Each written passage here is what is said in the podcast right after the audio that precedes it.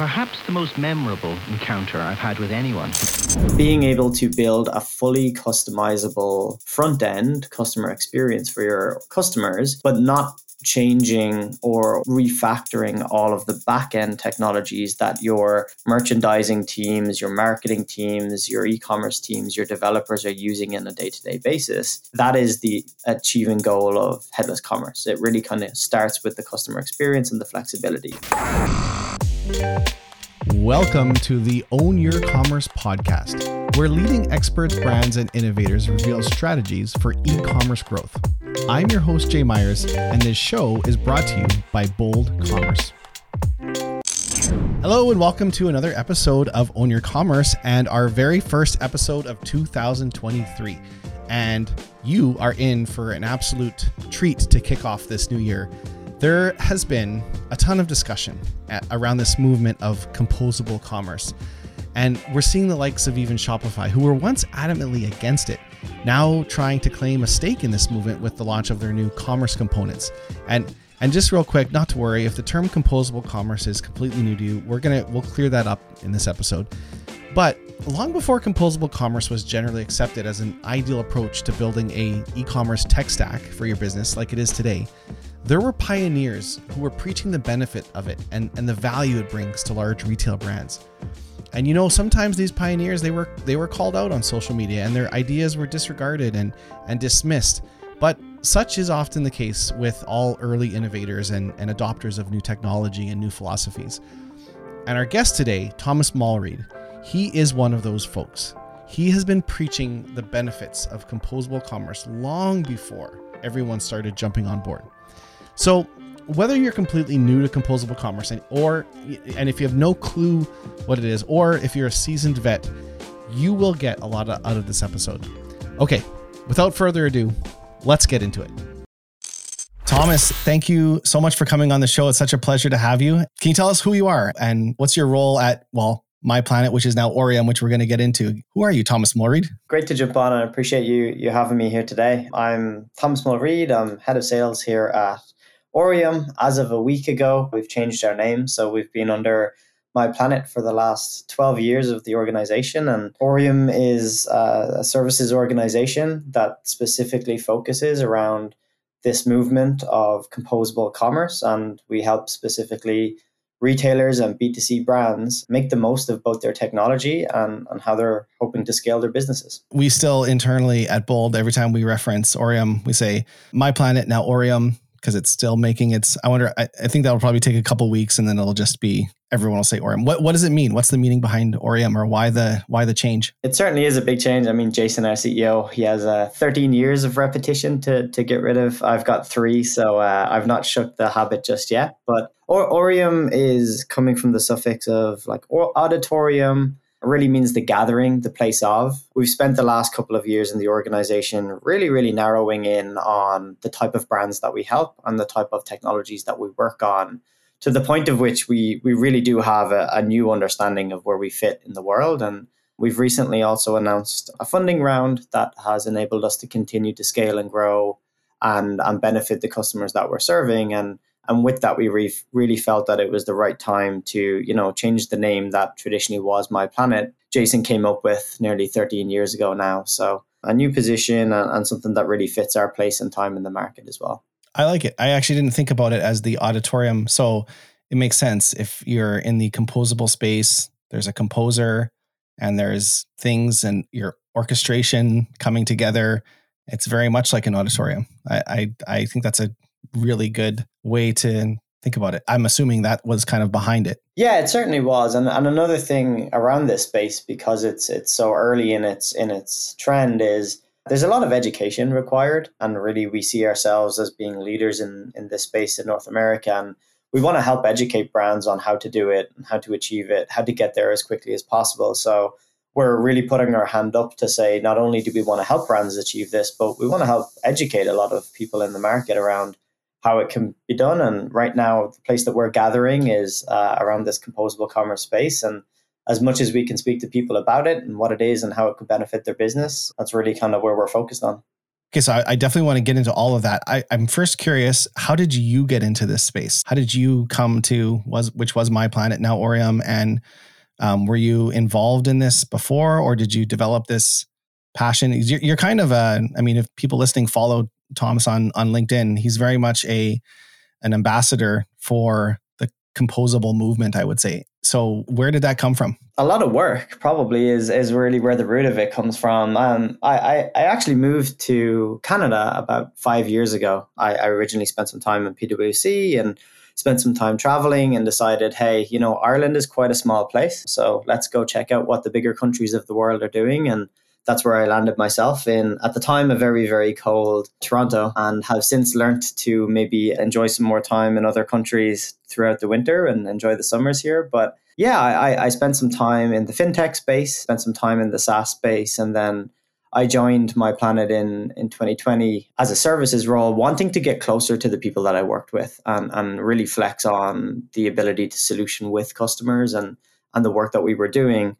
At that same time, the organization, you know, had done a couple of headless commerce deployments, which was kind of the known term back then, and and we were really starting to focus in this space and turned our heads towards it. And then our good friend COVID kicked in 30 days after I started my job, which really made things interesting from an onboarding perspective. I was one of the, probably the first people in the world to have to go through the onboarding remotely.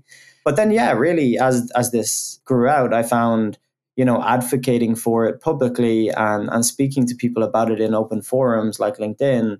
It forced me to understand it at a much deeper level. So I do post quite regularly on LinkedIn. I do speak to people quite openly about this. And really, I use it as a weapon to force myself to understand how to contextualize and, and speak about what it is that we do in a way that people can understand and care about it. Because the temptation of talking about technology projects is to talk about the APIs and the microservices and how everything is going to be in the cloud. But if you really back it up, the thing that you have to talk about is how it benefits business and benefits people's jobs and ultimately makes customer experiences better. It's like talking to someone who's a motorhead and knows everything about cars and they're talking about the pistons and everything else in the engine and you just want to know does it go fast? Does it make noise when you put the accelerator down? Yeah, exactly. Most people don't even lift the hood when they buy a car, probably. People listening that are probably in the composable space, there's people probably thinking about it, and there's people that have no idea about it. I, I we have a wide spectrum of listeners. So, can you? How do you define composable commerce um, for for maybe for everyone uh, in those categories? Composable commerce is really an evolution of the commerce space. And if we go way, way back, traditionally the use case of, of a commerce business was to go and build your own application natively to your company to be able to fit a use case. And then a lot of companies came to market with better offerings that are more focused on business users. So Shopify came to market and really, you know, made it possible to be able to have an e-commerce website and do business in digital channels and that really really benefited the business user. And then as we evolved over time the IT divisions of large organizations started to make decisions of going full one side or the other as in building their own homegrown solutions or using something like Shopify to really accelerate the business users uh, use cases.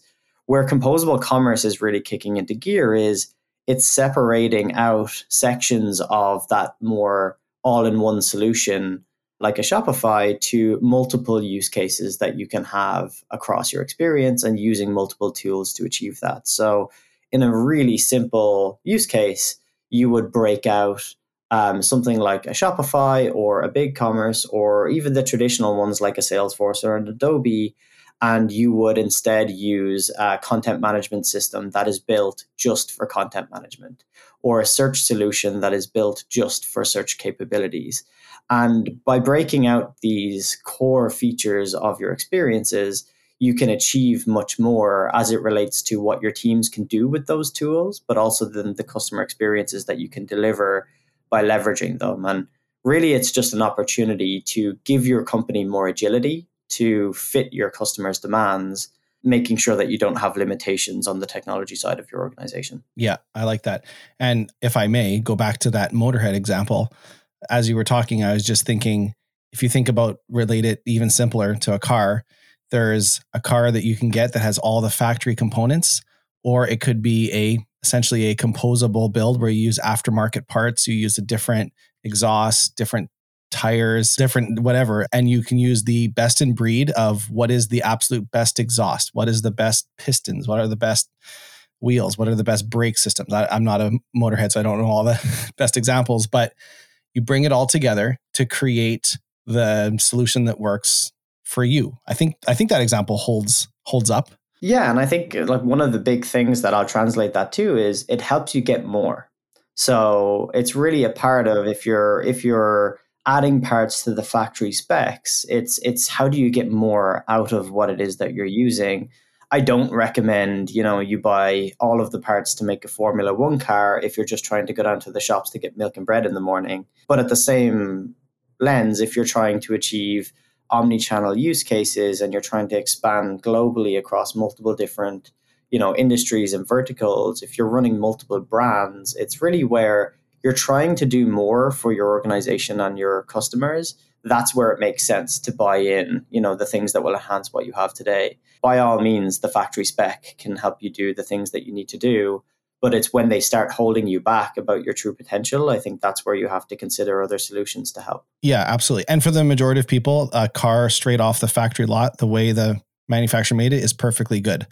But for a for a smaller segment that demands extreme high performance in certain areas they'll want to modify it to a different spec. So that's composable. Now, there's kind of a, a, blurred lines, and people say headless, composable. They kind of throw the terms around just to be clear if someone asks you how do you describe the difference how do you how do you just distinguish between headless and composable yeah I, I, like to i like to separate the two i mean composable commerce is what we look to in the industry as the end state of truly composable technologies being able to plug and play with different things reducing how long it takes to test a new technology in your organization Headless is a more traditional approach. If you look back at you know the core commerce platforms of the world from the last 15 or 20 years, they typically were all in one solutions. You have, you know, the product data that goes in the bottom, and then you have a product details page that shows up on the front. The same applies for the entire experience. And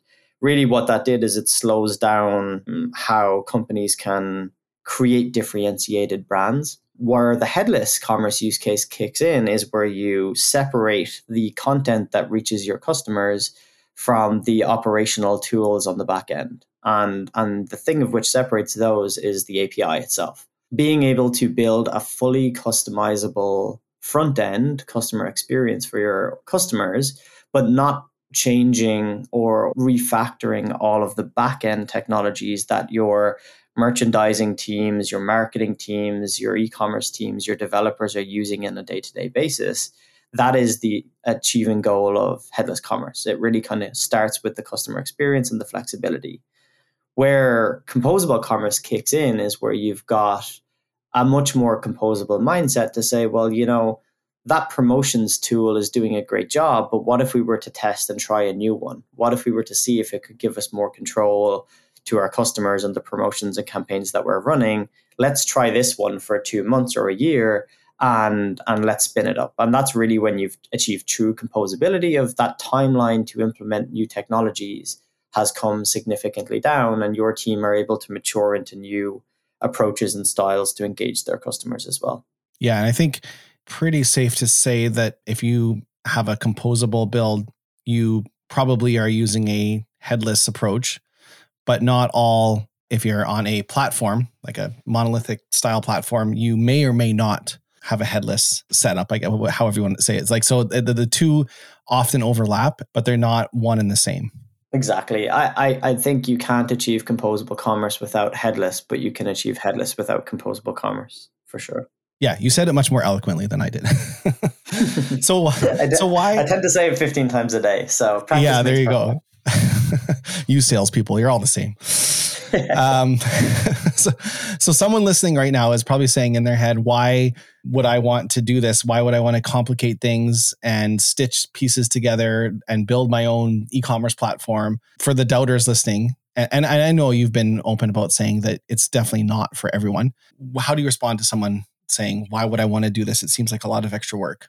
I guess there, there's a number of different reasons. A lot of the time, I'll bring it back to what you have in front of you. So when I look at or speak to an organization around a consideration of, say, new technologies or new project initiatives, one of the questions we often ask are across your teams, how much pain is your technology giving you? If I look not 12 months, but three years out, do you feel like your business is going to be more complex or less complex in terms of how you're doing things? Because being very transparent, composable commerce or or any of this type of you know headless commerce projects, they don't they don't just launch in two weeks. That the one of the key benefits of a Shopify use case is you can get live really quickly. On the flip side, the upper end of flexibility is your cap. It's really you can launch quickly, but then you'll reach a limit.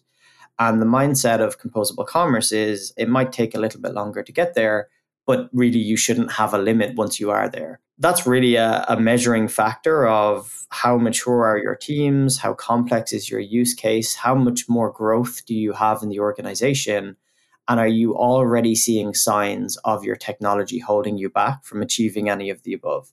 And, and once you start to break that down case by case, you can really start to build not only an understanding of why it makes sense, but a very clear business case of how your organization will take advantage of this in the next three years and the benefit that you can get from it. Sometimes the example I use is you're, you're kind of future proofing your business because in your operations, if if there's in three years a different order management software or a different PIM or a different content management that makes sense for your business or can improve your business, it's easier if you're in a composable state to swap in a new and swap out versus a complete migration to a different platform. You can just change individual components. So once you're in this environment, it's much easier than going forward. So I think I, I agree 100%. It's really a case of not making up the business case to justify why you want to do it. And if you are selling in one country with one currency and one single category of products, I will be the first to tell you that, you know, investing in a headless commerce or composable commerce strategy is probably not the thing that makes you successful. Instead, you should lean into, you know, your offerings or your your loyalty experiences or your product and your merchandising. But but it really is when you kick into managing multiple brands or you're selling in you know three or more countries at one time or you have stores so you need to activate omni-channel use cases that's really where you can put your hand up but if you are complaining that your site speed is too slow but you don't have complexity in your use cases i still do not recommend a, a headless solution to get that time to value makes sense when someone says to you what's a great example of a composable build do you have a go-to I, I tend to look back to uh, some of the work that we've done with Harry Rosen um, over the years. They've got the lucky advantage of having done this already. They're on the other side of their journey, perhaps, so they get to optimize and scale now that they are on these modern technologies. But they've won uh, the retail project of the year in the MACH Alliance this year. We, we've seen a number of talks from uh, folks like Tovi and, and Ian over and Harry Rosen that really speaks to how much they're enjoying their day to day because they're on the other side. And a lot of it starts with the operational pieces and, and the core fundamental platforms that you need. But really now it's consideration of, hey, this thing looks cool. This business model is something that we strive to achieve. You know, how do we optimize for the right experiences for our customers? How do we make sure that our customers are getting the best possible experience from our brand and the offerings that we have. I think, you know, that's a really great example of bridging the in-store and the online and using great technologies to move fast as an organization. Yeah, Harry Rosen's a great and Ian Rosen, who, you know, if any if you follow him on social media, he speaks quite a bit about composable commerce, which, you know, he's a uh, fashion mogul. You wouldn't think he would be so passionate about technology, but he he really is. And he he will be the first to tell you that his his business is is in a better position because of their technology and their tech stack and how their e-commerce is structured. And I know during the pandemic he spoke a lot about how they had to roll out different things where their you know their sales reps could dynamically sell uh, to customers shopping they were very adaptable and could move fast during the pandemic because they kind of moved to this i think it was 2019 like just before so they were kind of fortunate to be in a good position for when they had to be adapted. And that actually is a perfect example of when you know when you mentioned earlier how it sets you up for future future proofing and and as you reach different complexity and different business pressures and and you have to change things. Harry Rosen was in a perfect spot during the pandemic. Exactly. I will stress as well, I think one of the big things that's important in that use case is is retail and how a retailer can't just consider, you know, their homepage through to a payment solution they also have to think about you know things like inventory and different store experiences and how do you connect the customer that's you know could one day be in the Eaton Centre buying you know one set of clothes but then browsing through an ad the very next day. And that the omni-channel use cases are where we at Orium really dig down into how to achieve that connected experience with a brand and, and not just having these silos of information which is the more traditional strategy for you know uh, a retailer's use case. Do you have any examples of how other brands have embraced composable or like started embracing it? So that's so Harry Rosen, I you know that's like a, a, a pinnacle shining light of like okay, here's a brand that's done it excellent. Any others that are starting to embrace it in different ways? There's, there's certainly a number of approaches. And I think one of the things I'll mention in that topic is it's not the traditional mindset of there's this terrifying word in the industry called a replatform and every every digital person it person frankly even the business users are intimidated by it because it brings on a lot of risk to the organization. In case you didn't know if you're replatforming your website you still have your other job on the day to day which is to run your current state. So it does put a lot of tax on an organization as it relates to replatforming everything that they know and, and understand today. And one of the things around the composable commerce strategy is you really don't have to do everything at one time. It's a path and a journey to achieve composable commerce. It's not something that you can just, you know, start today and launch tomorrow. So from that perspective, we often work with our customers to identify the level of lift that you take in your first step in the journey and that really starts with understanding what is your biggest limitation or what is your biggest pain point and the three topics that we tend to see across e-commerce specifically is around your content, um, the way that you're able to manage that content, uh, change that content, appeal to your customers with it. The second one is often around the search experience or your product listings pages or your category pages. And then your third use case is is around your cart and checkout and the ability to customize the, the cart to reduce abandoned cart use cases or add new payment options.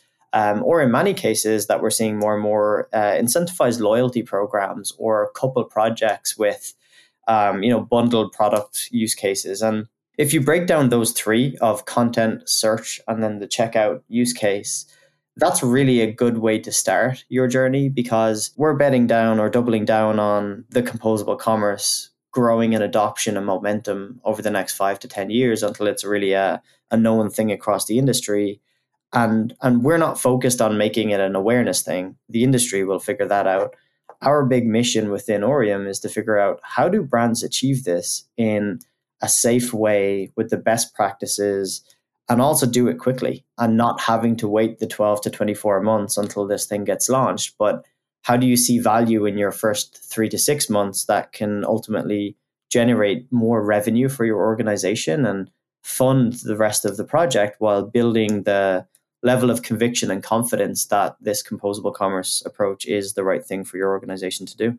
So I just want to clarify. So when you say phased approach or a path. What you literally mean is if someone is on an e-commerce platform and they want to improve one specific area, like you mentioned, search or, or content management, they start with just that. So like they start with just replacing search, then content, then maybe checkout, then maybe other areas. But you're saying that that's generally the path to, and then eventually they are composable, but they don't just migrate and become composable. It's a it's a block by block approach. Correct. There's there's probably a hundred analogies out there between Lego blocks and you used the car analogy earlier and it, it really is an, an adding to game of you know you st- you continue to incrementally improve there's obviously use cases around the bigger blocks that you'll have in your in your use cases around things like order management or commerce engines and and those lifts but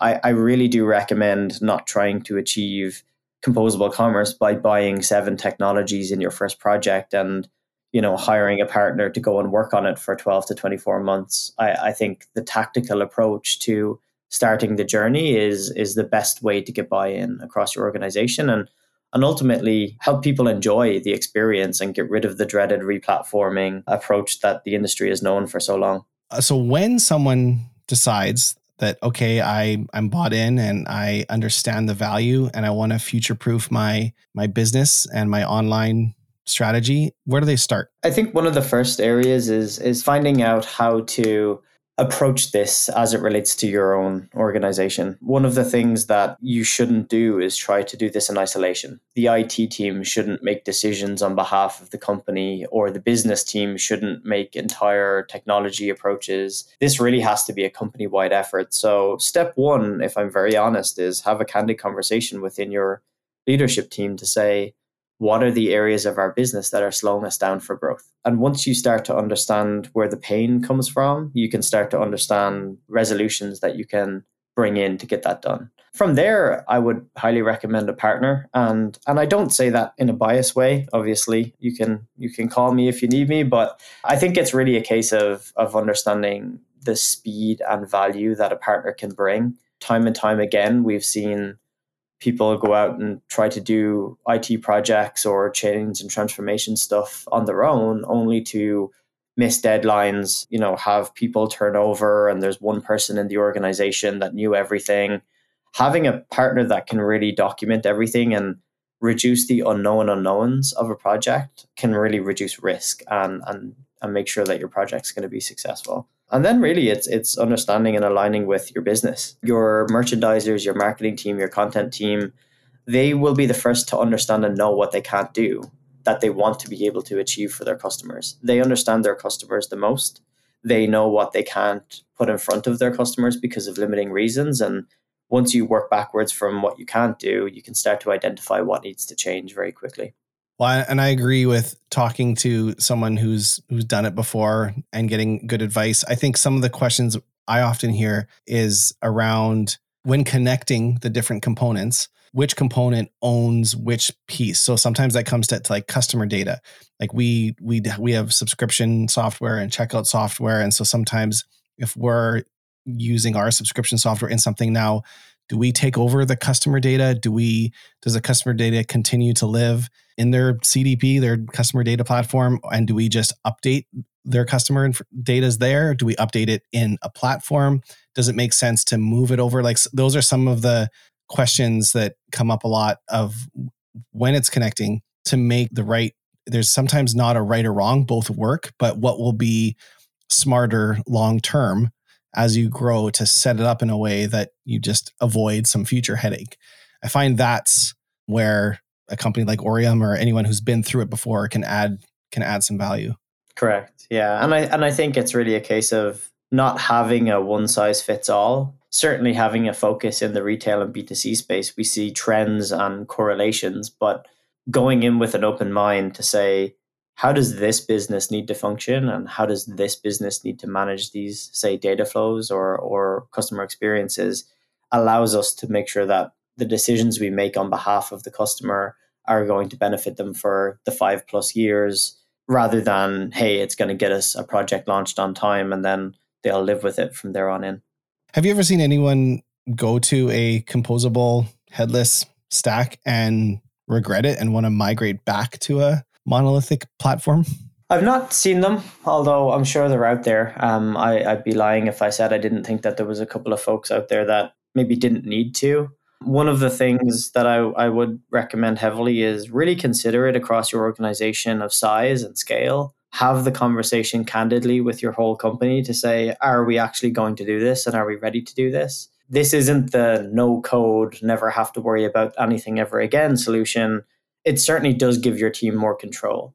So I suspect a lot of this is around the change management rather than should they or shouldn't they have done it. You know, you can't you can't move into a new house and not know the layout before you go in. One of the things that I would stress is this isn't really a thing where somebody just hands you a new website and you start working it even better than you did before. You kind of have to prep your teams specifically on the business user side to be able to take advantage of the powerful tools that they've been given. You know, if I go back to your analogy of the factory settings, if you go and buy, you know, a fancy new part for your car and it's going to help the performance go, but they can't find the button to make it happen, what's the point in getting it in the first place? That's a big, a big advocacy around the training, the change management, the buy-in across the organization. I think it should happen at the same time as the work to make sure that you're continuously improving your craft and making sure that your company can scale with this stuff. Yeah, that makes sense. So then are there characteristics that are common among brands that do embrace composable that you would identify as they're a good fit like you mentioned that there there may be I personally don't know a ton that have kind of moved and regretted it want to move back but that's usually because there's a lot of careful deliberation and understanding as they move into it but you mentioned you have this concept that you call multi and I'm I'm curious about that for understanding when a company might be a good fit for it yeah, I think this comes back down to the the multi the multi use case that we like to refer to is whenever there's more than one of a thing, it starts to indicate where you would have duplicative effort across your organization. Um, if I even just simplify it down to currency or country, selling in multiple countries in many use cases mean that brands run multiple websites. If you change something on your Canadian website, it doesn't change on your US website your development team have to then log in and change the thing there too. Promotions, products, imagery, words, anything. So if you scale, the solution is often not just to do more things in more places, but instead try to find a way that simplifies it by saying, well, what if I changed it in one place and I changed in five?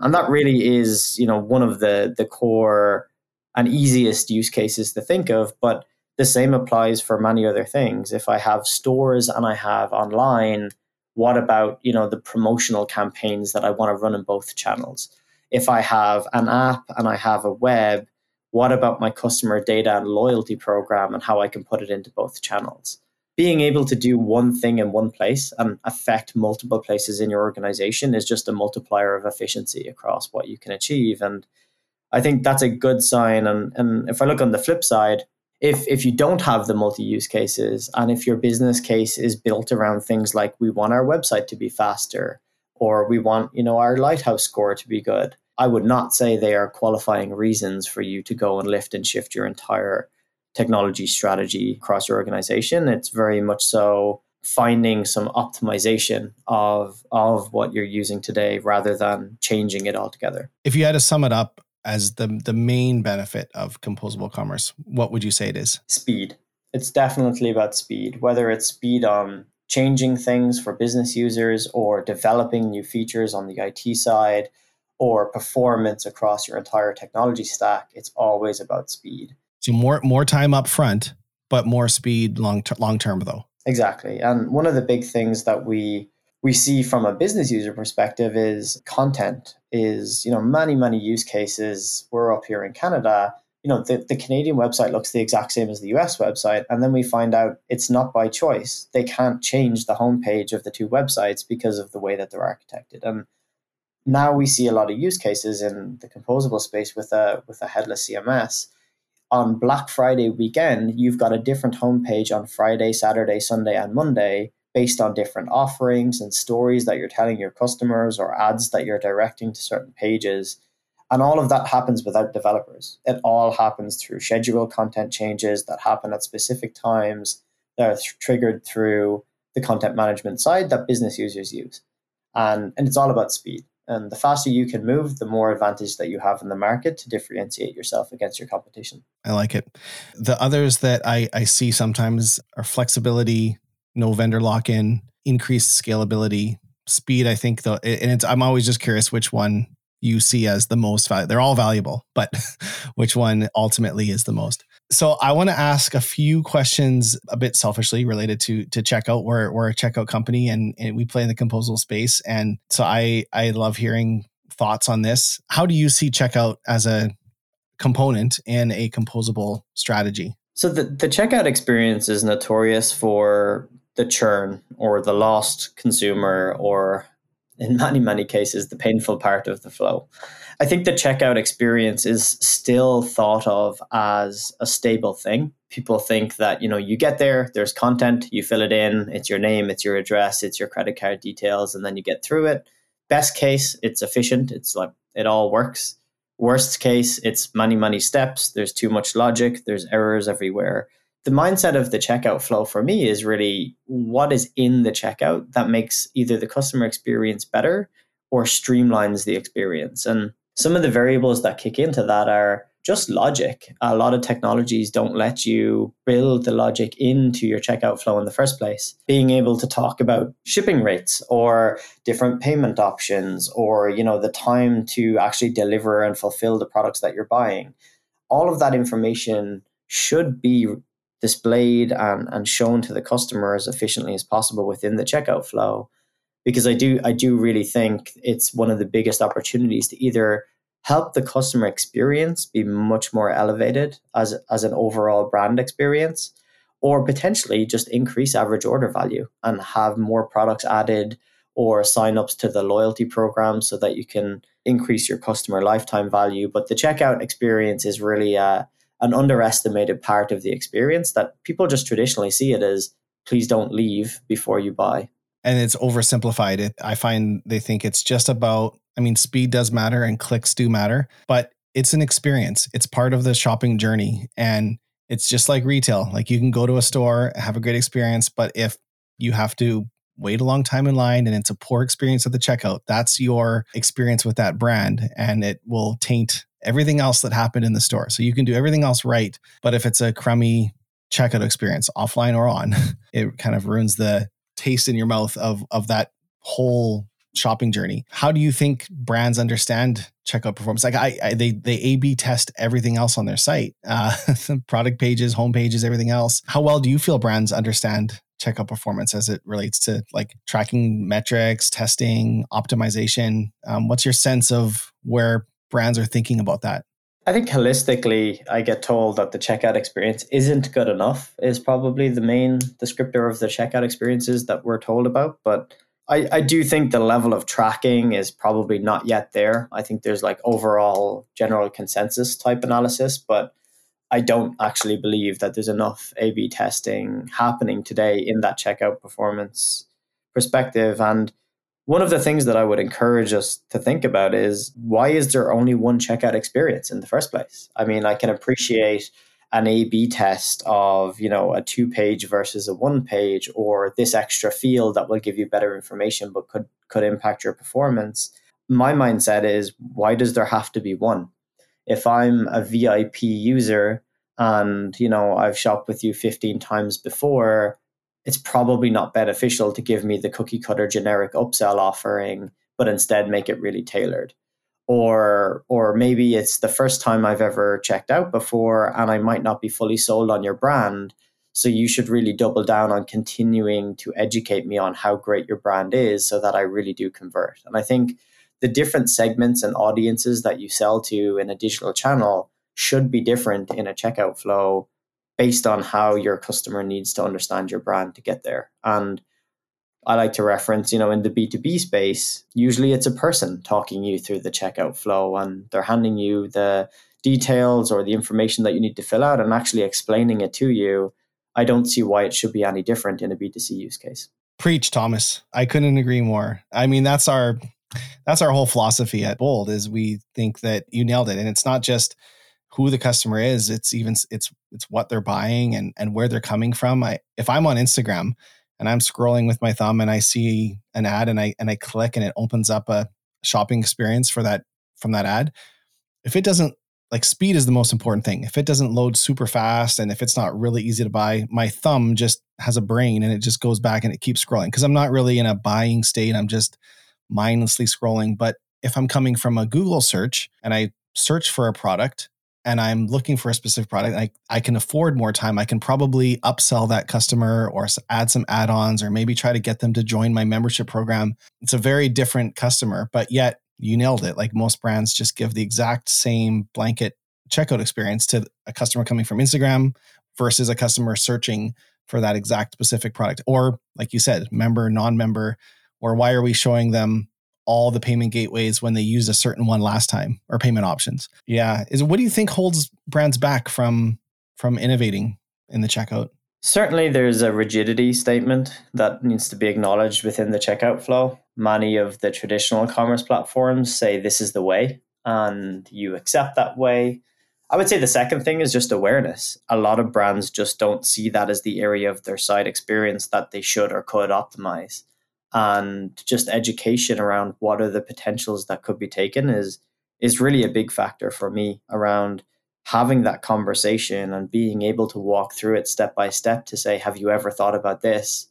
really does open open up the eyes of the folks that are that are managing this on the day to day yeah I, I agree. I want to reference a couple of your linkedin i find your your posts are great. One of them uh, you said re- recently, we say composable commerce is about scale and flexibility, but we revert back to site performance every time leadership asks to measure success. Can you elaborate a bit on that? What do you what do you mean by that? A lot of this goes back to numbers. People like to look at a lighthouse score or you know uh, capabilities that are measurable on a site and and say, hey, our our conversion rate would go up if the load times were faster and spoiler, it's usually the marketing team that add 100 tags to the website that slows a website down, not actually the technology in the first place. But one of the unmeasurable or harder to measure things within a company is really the ability to move fast and the flexibility and scale that you have as an organization. So when there is doubt about buy-in or why you're doing something or you know you're looking for budgets to really kind of shift and move the approach people have to revert back to, well, the site performance will improve if we do this. And really, what it's about is actually, you know, we can do more with less and we can grow faster in better ways. I can't put a dollar figure on this very well right now, but the buy in really does come after you see it. And that's why the incremental improvements benefit this in a, in a massive capacity. And the other thing that we're seeing from this regard more and more is when it comes to scale and flexibility, the, one of the biggest impact statements is around your employees. We're seeing so, so much optionality of developers and resources these days. If you're on legacy technology, people will quit and they will leave your organization and go join somebody that's doing something cool in the space. And that might not be measurable either, but it's definitely an important sentiment to be aware of. Yeah, and they they have their choice. They uh, if you're a good developer, you can work anywhere you want, pretty much. Exactly. What do you see as the future of uh, e-commerce platforms? Do you see them continually becoming more deconstructed, or do you see the line in the sand getting deeper and you know going more vertical? What what what does it look like in maybe five or ten years?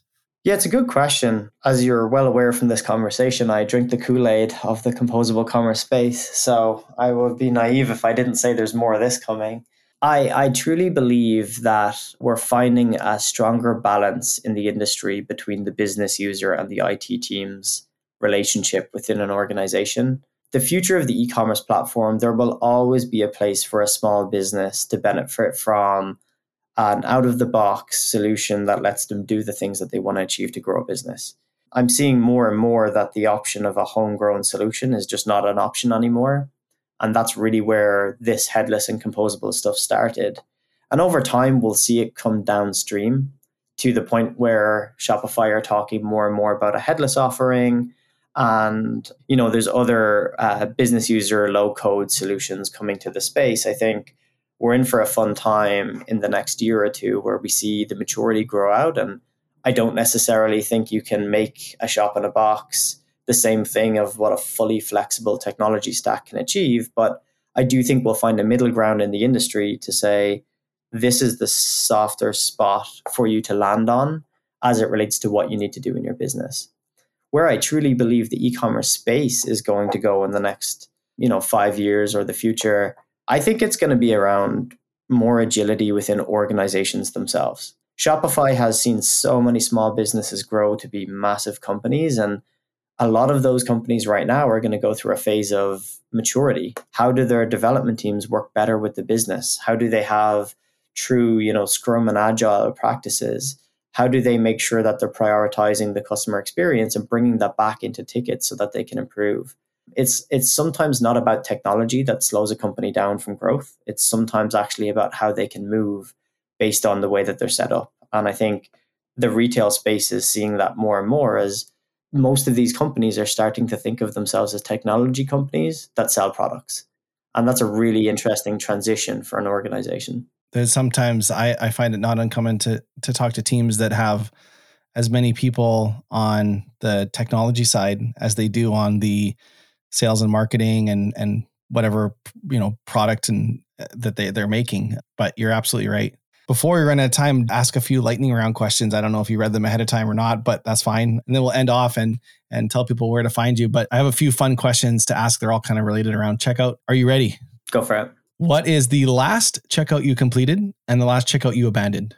Uh, the last one I completed was on Amazon. It was a smooth swipe, one click. It worked great. And then four packages arrived at my house three days later. So great checkout experience, crazy delivery experience. The last one I abandoned, probably abandoned it more so because I didn't want to buy the thing more than the experience. One of those moments where you're you're going insane and adding five things to the cart and then you realize you don't need four of them. I couldn't tell you exactly where it was, but it was definitely about a week ago and I realized, hold on, that's too much money to spend on a on a checkout experience. So I, I backed out of that one. What's your pet peeve when checking out? Payment options. I, I get very, very frustrated when I expect to be able to check out in a really simple way. I put in my American Express and, oh, no, we don't take that one. And I've got to go look for my wallet. I've got to go get my card. That's not the Amex. It's, it's extremely pain, painful. And I don't know why it's a problem in 2022. Couldn't agree more. What is the best thing a store can do in their checkout? One of the issues I have with stores these days is around inventory. They don't have it in your size, they don't have it in your color. I think everybody's had that experience in the last six months. I think the checkout flow should solve for that by saying, hey, don't worry about it. We'll ship it from our distribution center or from our other store, and it's going to be in your house in three days instead. I, I'm very, very fed up of the days where you ask for a thing and they say, sorry, we don't have that. Maybe go to another store I think we can we can get past that experience now at this point. Yeah, and I think a lot of times I would personally be happy still placing the order even though it's not in stock and it's shipping in a week or two weeks if I knew if it was coming back in stock. But there's no way to do that. It's not in stock. I leave and then I just forget completely about it and I don't even come back in 2 weeks. And so then they've lost the sale. But if I could still place it and know that the second it's replenished, it's going to ship, I, I agree 100%. That have, and it's it, with the supply chain issues, that's just happening more, more and more. Exactly. Yeah. What's your favorite online store? I think I'll, I'll, I'll, go more generic with this one, but my favorite online experience, Lululemon, have have really nailed everything through and through. I mean, you can do everything from alterations to you know connecting your online to offline to getting not just spammy marketing campaigns, but subject lines and offerings that actually make sense to what it is that I have in my experience. They've they've nailed that customer experience through and through, and it is actually an omni-channel use case too, where you know if you buy something, you get a thank you when you're opening the door to leave the shop uh, over email, and I think that's really where that's a great experience for an omni-channel use case. Yeah, absolutely. Yeah, I they're very innovative. They I just read yesterday they just launched their new kind of membership community program called Lululemon Studio, which I think is genius. They're I find always at the forefront of a lot of a lot of trends. What is the best advice in your life that you've ever got? A favorite quote. One of the things I, I always look back to is having an opinion. If your opinion is wrong, that's okay. Be humble about it. But I've I've always found a lot of benefit from not living in the middle ground and being able to pick a side and, and back it heavily um, oftentimes if you own your commitment there and be humble when you're told you're wrong that that's usually one of the biggest motivators for me. I love it. We have a saying at bold actually strong opinions loosely held. We want people to have strong opinions debate them but loosely held is okay. Thomas where can people where where do you want people to follow you? I, I know you're active on linkedin. Are you active on twitter and other social media? And where can people learn more about Orium You can you can visit Orium at orium.com um, and you'll find out. O R I U M, right? That's exactly it. Yeah, and and you can find out a lot of details there. Failing that, uh, my LinkedIn is probably one of the the main places you'll find me. It's just Thomas Mulreed on LinkedIn, and at the very least, you'll get to see me talking about the whole topic of which we talked about for the last hour. Um, at the very best, I might actually help you learn something uh, from time to time, and, and that's really the whole reason I do it in the first place. I'll make sure I include all the links in the in the show notes as well. Thomas, thank you so much for your time. I think it's amazing what you're doing. You're at the forefront of technology that's helping helping brands create better shopping experiences, make more money, and that's that's a win-win for the brands, and it's a win, it's a better experience for the customers. You, you know, you talk about your experience with Lululemon, so uh, keep up the amazing work, and uh, really appreciate all your thoughts on the show. Take care. Thanks, Jake. Have a great day. That's it for another episode of Own Your Commerce. If what you've heard has helped you in any way, I'd love it if you'd leave us a review in iTunes or Spotify or wherever you listen to your podcast. It's a new podcast, and reviews really help spread the word. And if you know someone you think that might benefit from this podcast, share it with a friend. If you'd like to learn more about Bold, visit boldcommerce.com. You can view all our past episodes, and if you have a story you'd like to tell, we'd love to have you on the show. You can apply to be a guest or suggest a guest on our website as well. That's all for now, and we'll see you next week.